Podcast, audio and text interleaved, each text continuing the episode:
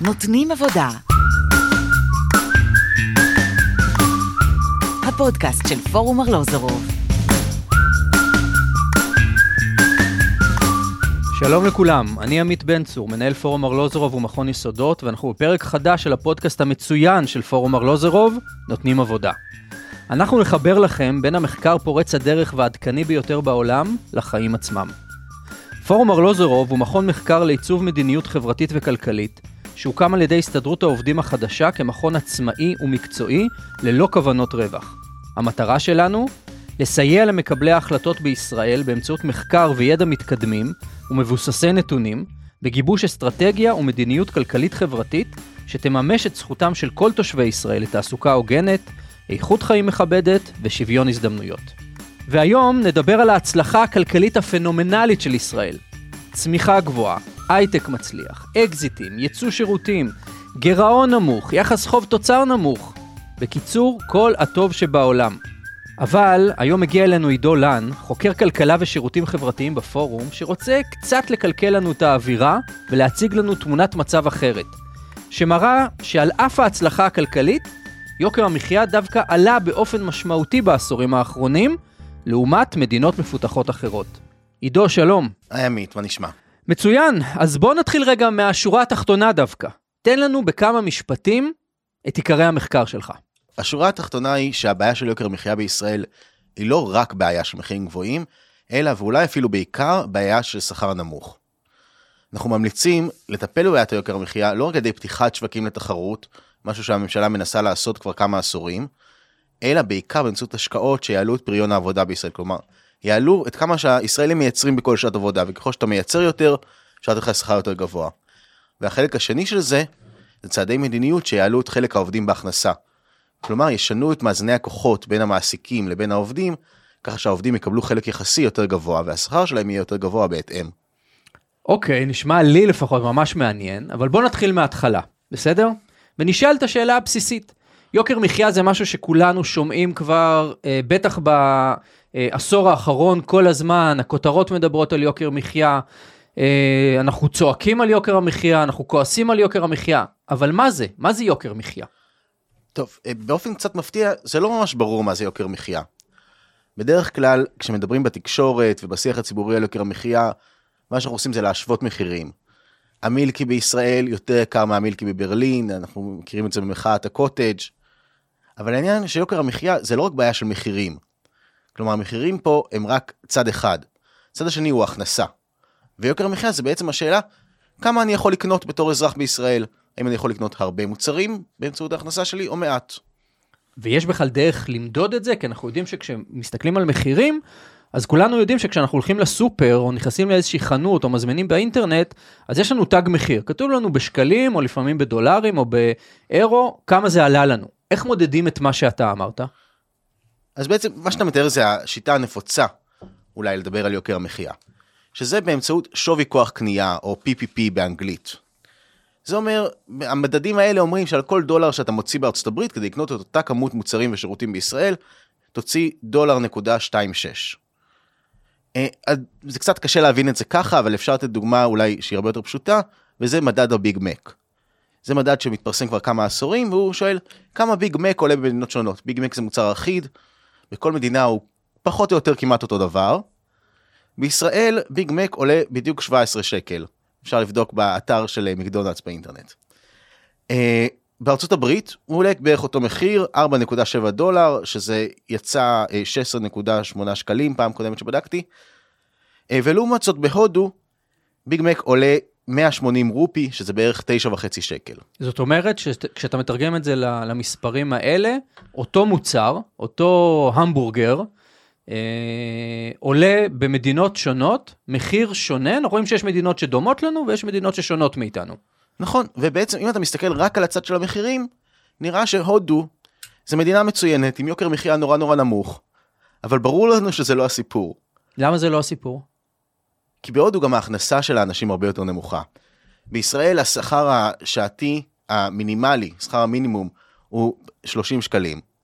בהודו אין לו שכר מינימום, אבל מה שהכי דומה לזה, זה יוצא בערך, אה, זה שכר הרבה יותר נמוך, יוצא בערך חצי ביג מק. כלומר, בשכר המינימום בישראל אתה יכול לקנות כמעט שני ביג מק, בהודו, באותו, עבור אותה שעת עבודה, תקבל רק חצי ביג מק. זאת אומרת שכשאתה מכניס לתוך המשוואה, לא רק את כמה זה עולה, כי אם, אם נסתכל רק על המחיר שאתה קונה בו, זאת אומרת אולי כולנו צריכים לעבור מחר לגור בהודו, כי זה נראה לנו אחלה, כי נורא זול לקנות שם את הביג מק או כל מוצר אחר, אבל אתה אומר כשאנחנו מכניסים לתוך המשוואה הזאת את הצד השני, את השכר שלנו, והשכר בהודו הוא נמוך משמעותית מהשכר בישראל, אז התמונה כבר משתנה. בדיוק, וזה בעצם הרעיון של איך בדקנו את יוקר המחיה. כי המחירים בישראל הם אולי יקרים יותר או פחות, אבל הם רק צד אחד. כי הצד השני זה כמה ישראלים מכניסים, מה השכר שהישראלים מקבלים, וגם השכר הוא משחק פה תפקיד מאוד מאוד משמעותי. עכשיו, אתה זרקת מקודם ככה אה, בנונשלנטיות מושג כזה של PPP. מה, מה זה הדבר הזה? מה זה אומר? מה, למה זה משמש? PPP, ראשי תיבות, באנגלית זה Purchasing Power Parity, כלומר שוויון כוח קנייה בעברית. אז PPP זה בעצם המדד הכלכלי שאנחנו משתמשים בו במחקר. אנחנו משתמשים במדדי ה-PPP שמורכבים על ידי ארגון ה-OECD. זה מדדים שאומרים בכל מדינה אה, כמה עולה לקנות את אותו סל מוצרים, כשהסל הזה אמור לייצג את האזרח הממוצע במדינות המפותחות. כלומר, הוא כולל קצת תחבורה, הוא כולל אה, דיור, הוא כולל קצת פנאי עם חברים, הוא כולל כמובן מזון ומסעדות, ובעצם את כל הדברים הכלכליים שהאזרחים במדינות השונות עושים, אה, והוא מתרגם את זה לכמה עולה בכל מדינה לקנות את אותו סל שהוא סל ממוצע שאמור לייצג אזרח ממוצע. אוקיי, אז בעצם מה שאתה מנסה להגיד לנו, כשאנחנו מדברים על יוקר מחיה, אנחנו צריכים לשאול מה יוקר המחיה לאנשים שחיים באותה מדינה, ולא למי שקופץ רגע לטייל או לבקר במדינה אחרת, וכמה עולה לו לעומת השכר במדינת המקור שלו. זאת אומרת, אנחנו מסתכלים על צד ההכנסות וגם על צד ההוצאות, על שניהם, אבל כשאנחנו מדברים על זה, מה אכפת לי כמה עולה ביג מק בהודו, או בגרמניה, או בארצות הברית? אני גר בישראל, אנחנו ישראלים, וזאת בעיה מקומית שלנו, לא? נכון, א', ברור שיוקר המחיה זה בעיה מקומית, אבל אנחנו צריכים איזשהו קנה מידה להשוות לעומתו. והקנה מידה אולי היותר אה, אינטואיטיבי זה להשוות לעבר. אה, בעבר ההורים שלנו, הסבים והסבתות שלנו, חיו מן הסתם ברמת חיים הרבה יותר נמוכה. כי הטכנולוגיה מתקדמת וישראל היא מדינה מתפתחת וצעירה. אז אנחנו צריכים קנה מידה אחר להשוות אליו שהוא יהיה רלוונטי. כי אם נשווה לדור של ההורים שלנו, ברור שרמת החיים עולה ויוקר המחיה משתפר, אבל, אנחנו, אבל זה לא מספיק. כי אנחנו רואים שיש מדינות אחרות שהיינו באותו מקום כמוהן לפני 20 שנה, והיום הן במקום אחר לגמרי, עם רמת חיים הרבה יותר גבוהה, עם רווחה כלכלית הרבה יותר גבוהה, ופשוט ישראל לא עומדת בקצב. זאת אומרת, לא להסתכל רק על uh, האם התקדמנו לאורך השנים כלפי עצמנו, ביחס לעצמנו, אלא להסתכל האם מדינות אחרות שאנחנו רוצים להיות כמוהן, או אנחנו מאוד דומים להן, מתקדמות יותר או פחות מאיתנו.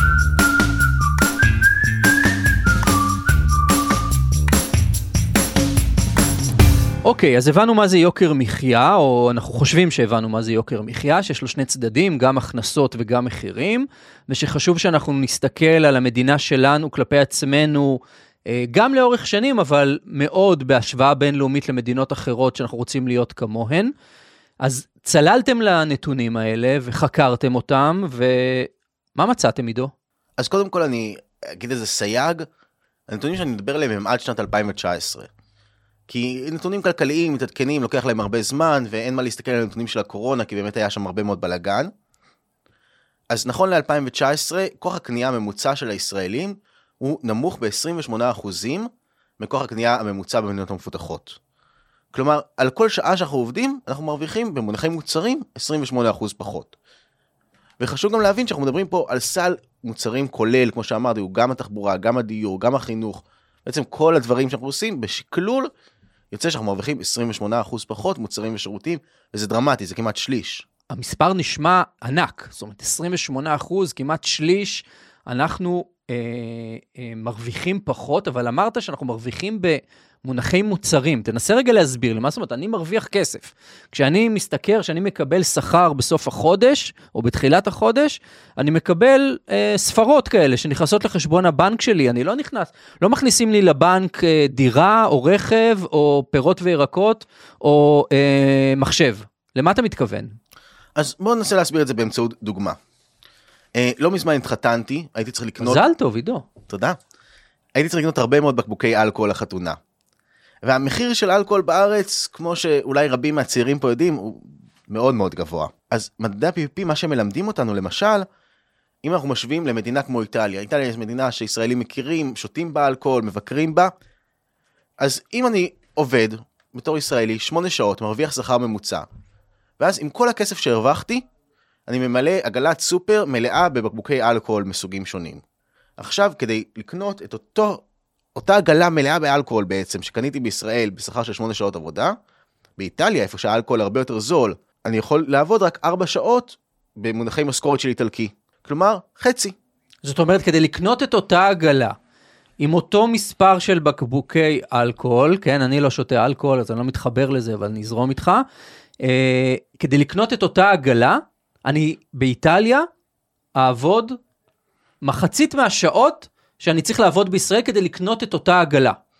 כן, בדיוק, ואני אגיד, זה לא בדיוק חצי, זה 87 אחוז פחות. 87 אחוז פחות, זאת אומרת, זה משמעותי. אומרת, מאוד אנחנו- מאוד משמעותי. זאת אומרת, כדי לקנות את אותה עגלה, ויכול להיות העגלה הזאת עם uh, מוצרי מזון, היא יכולה להיות עם uh, מוצרי צריכה אחרים, היא יכולה להיות עם בגדים, היא יכולה להיות עם כל מיני דברים. בישראל, אתה אומר, אני חוזר למספר שציינת בהתחלה, אנחנו בממוצע צריכים לעבוד, אנחנו עובדים 28 אחוז יותר זמן מאשר הממוצע במדינות ה-OECD, המדינות המפותחות האחרות, כדי לקנות את אותה עגלת מוצרים. וצריך לחשוב גם מה זה עושה לפנאי שלנו, לחיים שלנו. כי א', אנחנו עובדים הרבה יותר שעות, כדי בעצם להרשות לעצמנו את כל מה שאנחנו צריכים כדי להתקיים. הישראלים עובדים בממוצע 9% יותר שעות מאשר אה, העובד הממוצע ב-OECD. אבל יותר מזה, גם אם מסתכלים על מה הם מוציאים את הכסף, אנחנו רואים שהם מוציאים את הכסף הרבה יותר על דברים בסיסיים, כמו מזון, כמו דיור. ואם נחזור לדוגמת האלכוהול, אז הישראלים זה אחת המדינות עם צריכת האלכוהול הכי נמוכה ב-OECD. כשאלכוהול פה הוא מייצג פנאי בעצם. כי מתי אני צורך אלכוהול? אה, בערב עם חברים או בסופי שבוע, מתי שיש לי פנאי ויש לי גם כסף לפנאי הזה. כלומר, זה מדד מאוד מאוד טוב אה, לרמת החיים של הישראלים, בעיניי. אוקיי, אז אמרנו שהעגלה הזאת שאנחנו קונים, וקונים אותה בכל מדינה אחרת, אה, שאותה אנחנו בעצם רוצים אה, להשוות, כמה זמן לוקח לנו, כמה שעות עבודה אנחנו צריכים להשקיע כדי לקנות את אותה אה, עגלה, העגלה הזאת מורכבת מכל מיני מוצרים, נכון? ציינת אלכוהול למשל. איזה עוד מוצרים מצאתם שהם יקרים יותר בישראל מאשר בממוצע של מדינות ה-OECD, שגורמים לנו או שמחייבים אותנו לעבוד הרבה יותר? טוב, עכשיו המאזינים שלנו אולי יהיו בהלם, כי הדברים בעצם הכי יקרים לישראלים, הכי פחות נגישים, זה דיור ומזון. לא יכול להיות. לא יכול להיות, מה פשוט אתה מאוד אומר? מאוד מפתיע. זאת אומרת, אתה אומר, גם בנתונים שבדקנו, אנחנו מגלים שלפעמים הכותרות בעיתונים הן נכונות. כן, ואם אנחנו מסתכלים על דיור בהשוואה, כלומר אמרנו 28 אחוז פחות זה הממוצע, זה במונחי כל המוצרים, שזה כולל גם פנאי, גם תרבות, גם דיור, גם מזון, גם הכל. במונחי דיור בלבד זה 40 אחוז פחות.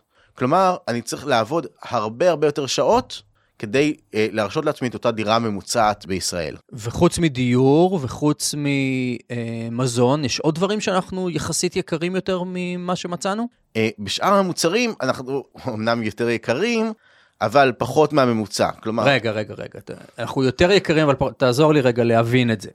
אתה אומר, המחירים של המוצרים, של מוצרים נוספים, נוספים, תן לי דוגמה לאיזה שני מוצרים כאלה, למשל. אוקיי, אז בואו נדבר על למשל ביגוד וריהוט לבית. אוקיי, ביגוד אני יודע שבארץ הוא נורא זול, נכון? אנחנו יכולים לקנות אה, חולצה ב-30 שקל ולהחליף אותה כל, אה, כל שלושה חודשים ולקנות עוד אחת. נכון, אז במונחי ביגוד זה באמת גם מוצרים שהם היום מיובאים.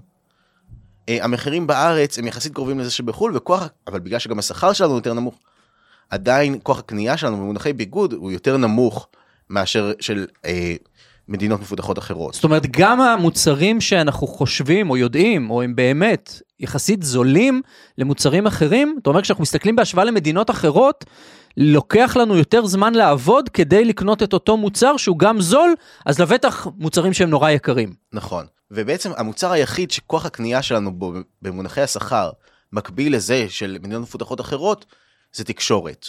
שבאמת ראינו לפני כמה שנים את הרפורמה שהייתה בשוק התקשורת, זו רפורמה שאין מה להגיד. מה זה פשוט- תקשורת? למה אתה מתכוון? תקשורת זה אה, בעיקר אה, סלולרי, חבילות גלישה למיניהן. זה גם הגלישה הביתית שלנו, וזה גם אה, יס והוט וספקי אה, שירותי תוכן אחרים. עכשיו, זה תמיד היה ככה? זאת אומרת, ישראל לאורך כל השנים הייתה יותר יקרה מהמדינות האחרות, או שזה משהו שהוא קרה בשנים האחרונות, וזה שהדור הנוכחי אה, זועק ו- ויוצא להפגין לפעמים על יוקר המחיה, זה אה, כי הם מפונקים, או שאולי זה באמת קרה. אז בתור כלכלן הנתונים מאוד מאוד הפתיעו אותי. כי אנחנו יודעים שנתוני המקרו-כלכלה של ישראל הם טובים, בסוף השכר פה הוא צומח בקצב די מהיר, אה, אנחנו רואים שהיום השכר הממוצע במשק הוא 11.5 אלף שקל, אה, לפני כמה שנים דיברנו על 9,000 שקל שכר ממוצע, כלומר יש פה אה, שינויים יחסית מהירים, וישראל מתקדמת כביכול בקצב טוב. אבל, אבל כן, ידעתי שיבוא אבל. כן. אבל מה גילינו? שמבחינת כוח הקנייה של השכר, יוקר המחיה בעצם, ישראל רק הולכת ומידרדרת, כאשר בעצם הגענו לאיזשהו שיא ב-2001. ב-2001 היינו... שיא נמור... טוב או שיא רע? שיא טוב. אוקיי. מה זה אומר שיא טוב? יוקר המחיה פה היה יחסית נמוך. מה זה נמוך? עדיין יותר גבוה ממדינות מפותחות אחרות. כלומר, היינו 11% פחות, 10.8. אה, היינו 11% פחות, אבל היום אנחנו כבר ב-28% פחות. זאת אומרת, אתה אומר לי ש...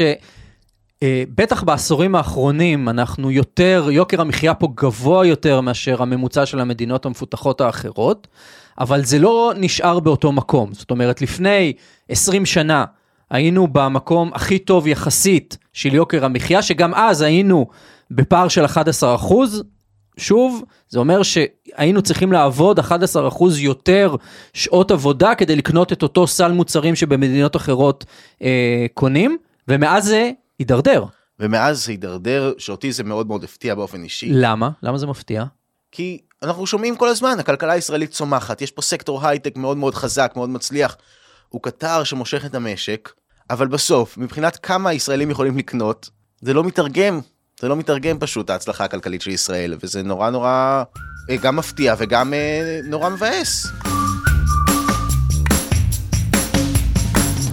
אז בעצם ב-20 שנה האחרונות, אם אני מבין נכון עידו, במקום שנתקרב למדינות המפותחות האחרות, נדביק את הפער, בעצם אנחנו רק הולכים ומתרחקים מהם.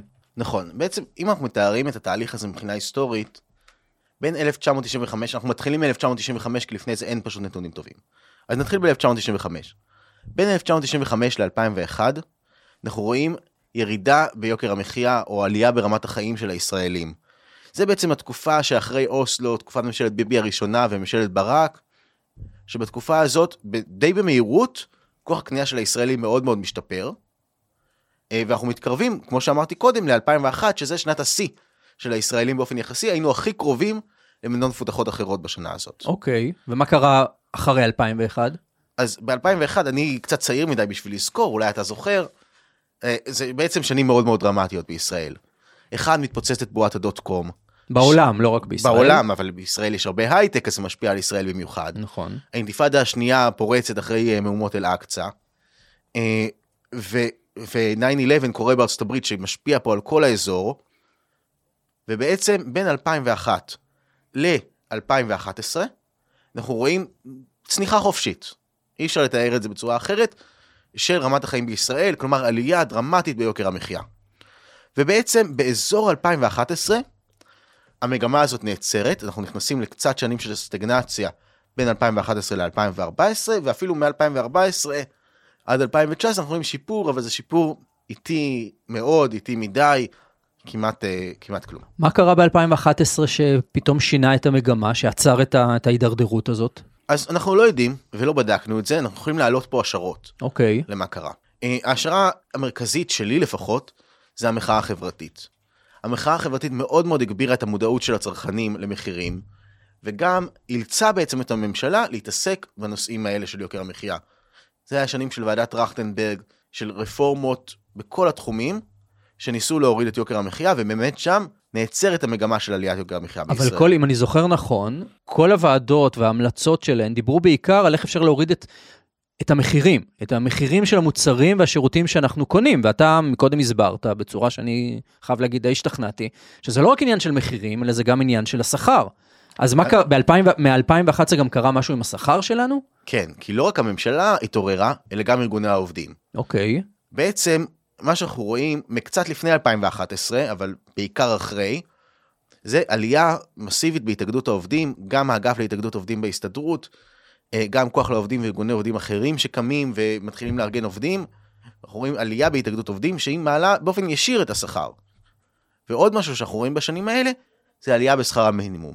שזה בעצם מעלה את השכר של העובדים החלשים ביותר, ובעצם מעלה את הרצפה ומעלה את השכר הממוצע בצורה מאוד מאוד דרמטית. זאת אומרת, אנחנו מסתכלים על שני החלקים של המשוואה, גם על המחירים וגם על השכר, ואנחנו אומרים שבשניהם חל שיפור ב- החל מ-2011. זאת אומרת, גם המחירים עלו בקצב יותר נמוך, וגם השכר עלה בקצב יותר גבוה, ולכן הפער ביוקר המחיה הלך והצטמצם, אני אומר נכון? אה, אתה אומר נכון, חוץ מהשורה התחתונה. הפער לא הלך והצטמצם, הוא הפסיק להתרחב. אה, אוקיי. כלומר, אנחנו ציירתי את זה אולי בצורה מאוד מאוד חיובית, וזה, כן, אבל פתאום הייתי אופטימי. בסוף אנחנו מפסיקים פה את הצניחה החופשית, ונשארים לאיזה מצב של סטטוס קוו שממשיך בעצם במשך העשור הזה. משתפר, אבל בשוליים. זאת אומרת שאם לא היה, בוא נגיד את זה ככה, שאם לא הייתה המחאה החברתית, ולא הייתה, לא היה גל של התארגנויות עובדים, ולא היה עולה שכר המינימום בקצב שהוא עלה, היינו היום במצב הרבה הרבה יותר גרוע ביוקר המחיה, שהוא גם ככה לא ממש טוב. אפשר רק לשער מה היה קורה אם, אבל על פניו נראה שכן. נראה שאם הציבור הישראלי לא היה מגיע לנקודת רתיחה הזאת, אה, יכול להיות שהיה מידרדר פה הרבה יותר.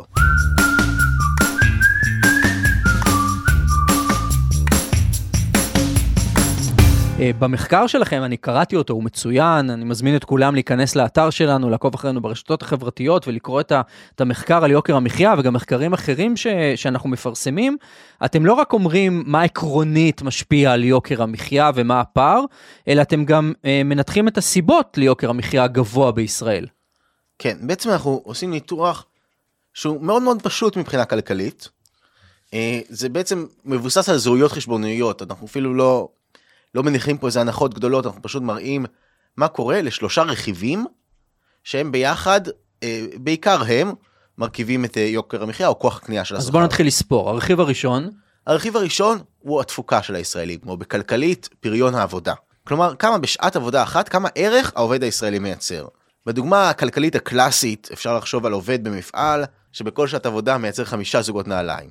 כל זוג נעליים שווה כך וכך אה, שקלים, אם אני מכפיל את המספר הזה בחמש, יוצא לי התפוקה של העובד באותה שעה. אוקיי. Okay. היום זה כמובן הרבה יותר מורכב, כמה ערך הייטקיסט מייצר בשעה אחת, כמה ערך סוכן ביטוח מייצר בשעה אחת, זה נורא נורא קשה למדוד, אבל בכל זאת, אה, תסמכו על הכלכלנים שהם לפחות ינסו, ועושים ממוצע כזה של כל העובדים בכלכלה, זה פריון העבודה של הישראלים. ומה קרה לרכיב הזה, לפריון הזה לאורך השנים? זה בעצם הרכיב הכי דרמטי בעלייה של יוקר המחיה. כלומר? כלומר, הוא הידרדר כמו שאמרתי, נפילה חופשית זה תמונת מראה. אה, לעומת העמיתים שלנו באירופה, אנחנו מייצרים פחות ופחות בכל שעת עבודה. וזה אחראי על חלק משמעותי מאוד, החלק הגדול ביותר בהידרדרות של יוקר המחיה. נכון, בעצם בתור מעסיק, אני לא יכול לתת לעובד שלי יותר ממה שהוא מכניס לי. אוקיי, כי אתה לא יכול להפסיד. אני לא יכול להפסיד. אוקיי. לכן, ירידה בפריון העבודה חייבת להתרגם אחד לאחד לירידה בשכר. אוקיי. וזה בעצם מה שאנחנו רואים פה. מה הגורם השני? הגורם השני הוא גם גורם משמעותי, זה בעצם יחסי הכוח בין העובדים למעבידים. זה בעצם אומר על כל העובד, אותו עובד במפעל שייצר חמש זוגות נעליים, כמה שכר הוא מרוויח, האם הוא מרוויח שכר ששווה לשני זוגות נעליים, כלומר שווה למחיר של שני זוגות נעליים, או שווה למחיר של שלושה זוגות נעליים. אה, וזה בעצם נקרא חלק העובדים בהכנסה הלאומית, או חלק העובדים בתוצר. אה, ואנחנו רואים א', ירידה של הנתון הזה בכל העולם. כלומר, בכל העולם, הכוח של המעסיקים לעומת העובדים גדל. אבל בישראל, ב-20 שנה האחרונות, הירידה הזאת היא עוד יותר דרמטית. אם אני זוכר נכון, אז אה, יוני בן בסט, ראש תחום כלכלה ושירותים חברתיים בפורום, פרסם על זה מחקר מאוד מאוד מעניין. נכון, אנחנו בעצם מכניסים את הניתוח שהוא עשה במחקר שלו לתוך השוואה בינלאומית, ואנחנו מראים שלא רק שחלק העובדים בישראל ירד, הוא גם ירד אפילו יותר מאשר במדינות מפותחות אחרות. זאת אומרת, הכוח, כוח המיקוח, כמו שאנחנו קוראים לו, של העובדים מול המעסיקים ב, אה, בשני העשורים האחרונים, נפגע מאוד. נפגע מאוד. צריך להגיד אבל שבהקשרי יוקר המחיה, זה גורם משני לעומת הגורם שהזכרתי קודם של הירידה בפריון העבודה. ומהו הגורם השלישי? יש עוד אחד? הגורם השלישי זה באופן מפתיע גורם שדווקא השתפר מאוד. זה מה שאנחנו קוראים לו תנאי הסחר של הצרכנים או המחירים היחסיים. זה בעצם נתון שנותן לנו אומדן של כמה המחירים של מוצרי הצריכה גבוהים או נמוכים לעומת מחירים של מוצרים אחרים במדינה. וזה השתפר? וזה השתפר. זה אומר שהשווקים אה, של, אה, שבהם הצרכנים קונים מוצרים, כלומר הסופרים, אז זה נהיו יותר תחרותיים בהשוואה למדינה באופן כללי. רגע, אבל עידו, תסביר לי רגע. אנחנו רגילים לשמוע שבסופר המחירים יקרים בישראל, וכשה... והמילקי יקר בישראל לעומת גרמניה. אז אתה אומר לי שדווקא בתחום של המחירים של מוצרי הצריכה חל שיפור בעשורים האחרונים? כן, אנחנו רואים פה שיפור יחסי, אבל שוב, אנחנו לא מתרגמים את זה באמצעות שער החליפין. אנחנו יודעים שבישראל השקל הוא מאוד מאוד חזק, או לפחות היה עד החודשים האחרונים.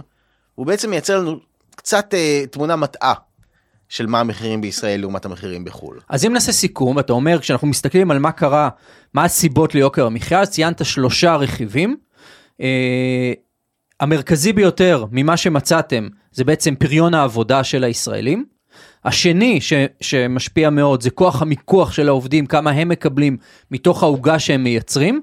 והשלישי שבו דווקא חל יחסית שיפור בשנים האחרונות, זה המחירים היחסיים של המוצרים שהם קונים, שאנחנו כולנו קונים. נכון, בעצם אפשר לזקוף את הרכיב השלישי הזה, השיפור שלו, למאמצים של הממשלה בעצם מאז המחאה החברתית, אבל גם קודם, הממשלה מאוד מאוד מנסה להוריד את המחירים של מוצרי הצריכה, והיא עושה הרבה מאוד מאמצים, וכנראה שלפחות חלק מהמאמצים האלה הצליחו, כי זה מה שאנחנו רואים בנתונים. אז אני רגע רוצה לשאול, אנחנו הרי רוצים להשיג גם מסקנות מהמחקר, מהנתונים, מהממצאים האלה. ואם אנחנו אומרים ואנחנו יודעים שהממשלה, בטח בעשור האחרון, יוקר המחיה נמצא בראש סדר העדיפויות שלה, של כל הממשלות, בהכרזות וגם במעשים, היא עושה, מנסה להכניס תחרות אה, בשווקים מסוימים, אה, להוריד כל מיני חסמים, אה, להחליש קצת כוח של מונופולים, מצליחה יותר, מצליחה פחות, נכשלת, אבל זאת תוכנית העבודה הכלכלית של הממשלה בעשור האחרון.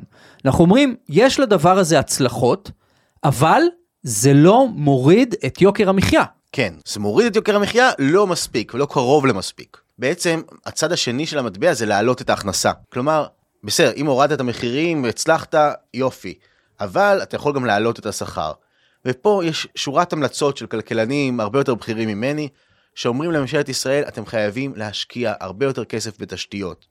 זה גם תשתיות של הון אנושי, כלומר להשקיע בחינוך שלנו, בהכשרה שלנו, שהרמה של הבתי ספר תהיה גבוהה יותר מצד אחד, אבל גם שהרמה של הכשרות מקצועיות, היכולת שלנו להטמיע טכנולוגיות חדשות בזמן העבודה, היכולת של העובדים בעצם ללמוד דברים חדשים, זה צריך להשתפר וזה יכול להשתפר רק באמצעות השקעה של המדינה. הצד השני זה תשתיות פיזיות. אה, ישראלים עומדים הרבה מאוד בפקקים, אין מספיק אה, נמלי ים, אין מספיק אה, רכבות, הרבה מאוד דברים שפשוט צריך לפתור אותם באמצעות השקעות של הממשלה, וזה שורה של כלכלנים בכירים אומרים ולא אני, וזה יעלה את רמת החיים שלנו. זאת אומרת שאם נשקיע, אם לא רק נהיה אובססיביים למחיר של המוצרים, אלא גם נדאג לזה שפריון העבודה בישראל יעלה, וציינת כמה חסמים, ונשקיע בזה, ובזה אנחנו רואים שהממשלות האחרונות לא עושות מספיק. זאת אומרת, הן מאוד נלחמות כדי להוריד את המחיר בסופר, אבל את פריון העבודה, זה אמנם נמצא להם על השולחן, אבל אנחנו לא רואים איזה מעשים יותר מדי משמעותיים וגם לא הצלחות גדולות. אבל גם אם יעלה, אה, אם נצליח להעלות את פריון העבודה, אנחנו צריכים גם להסתכל על מה חלק מתוך הפריון הזה שעולה, שמגיע בסוף לרובנו, שרובנו עובדים, כדי שהשכר שלנו יעלה, ואז הפער בין המחירים לבין השכר ילך ויצטמצם, ואז בעצם כוח הקנייה שלנו ילך ויגדל. אני צודק? כן, בעצם מה שאנחנו אומרים זה אולי כמעט בסיסי. אי אפשר להסתכל רק על צד אחד של המשוואה. חייבים לטפל בשני הצדדים בצורה הוליסטית.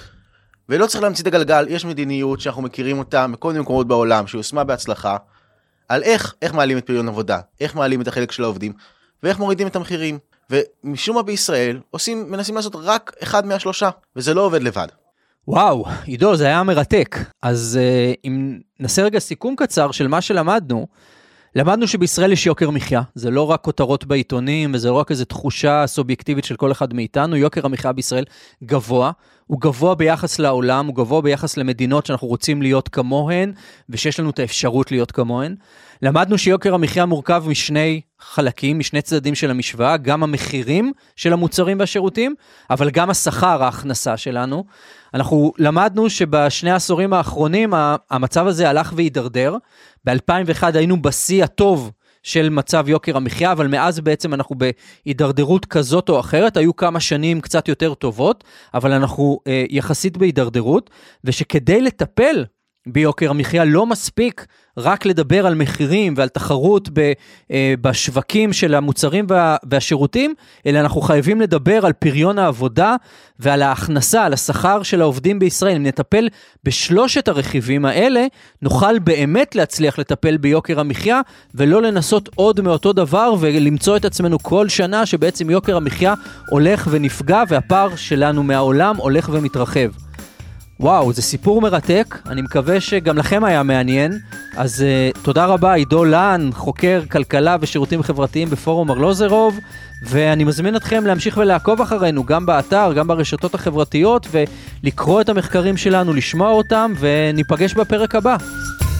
אני ממש מציע לכם להישאר איתנו, כי בפרק הבא, ממש עוד מעט, יצטרף אלינו עידן אור, מנהל חטיבה ארצית בהסתדרות המעוף, ויספר לנו יגלה לנו חלק מהסודות מאחורי הקלעים של איך נראה משא ומתן שעל השולחן שלו יושבים גם יוקר המחיה, גם הפריון ובכלל הכלכלה הישראלית. אז תישארו איתנו. תודה עמית, ניפגש. להתראות. כדי לשמוע עוד, חפשו אותנו ברשתות החברתיות וכנסו לאתר ארלוזפורום.org.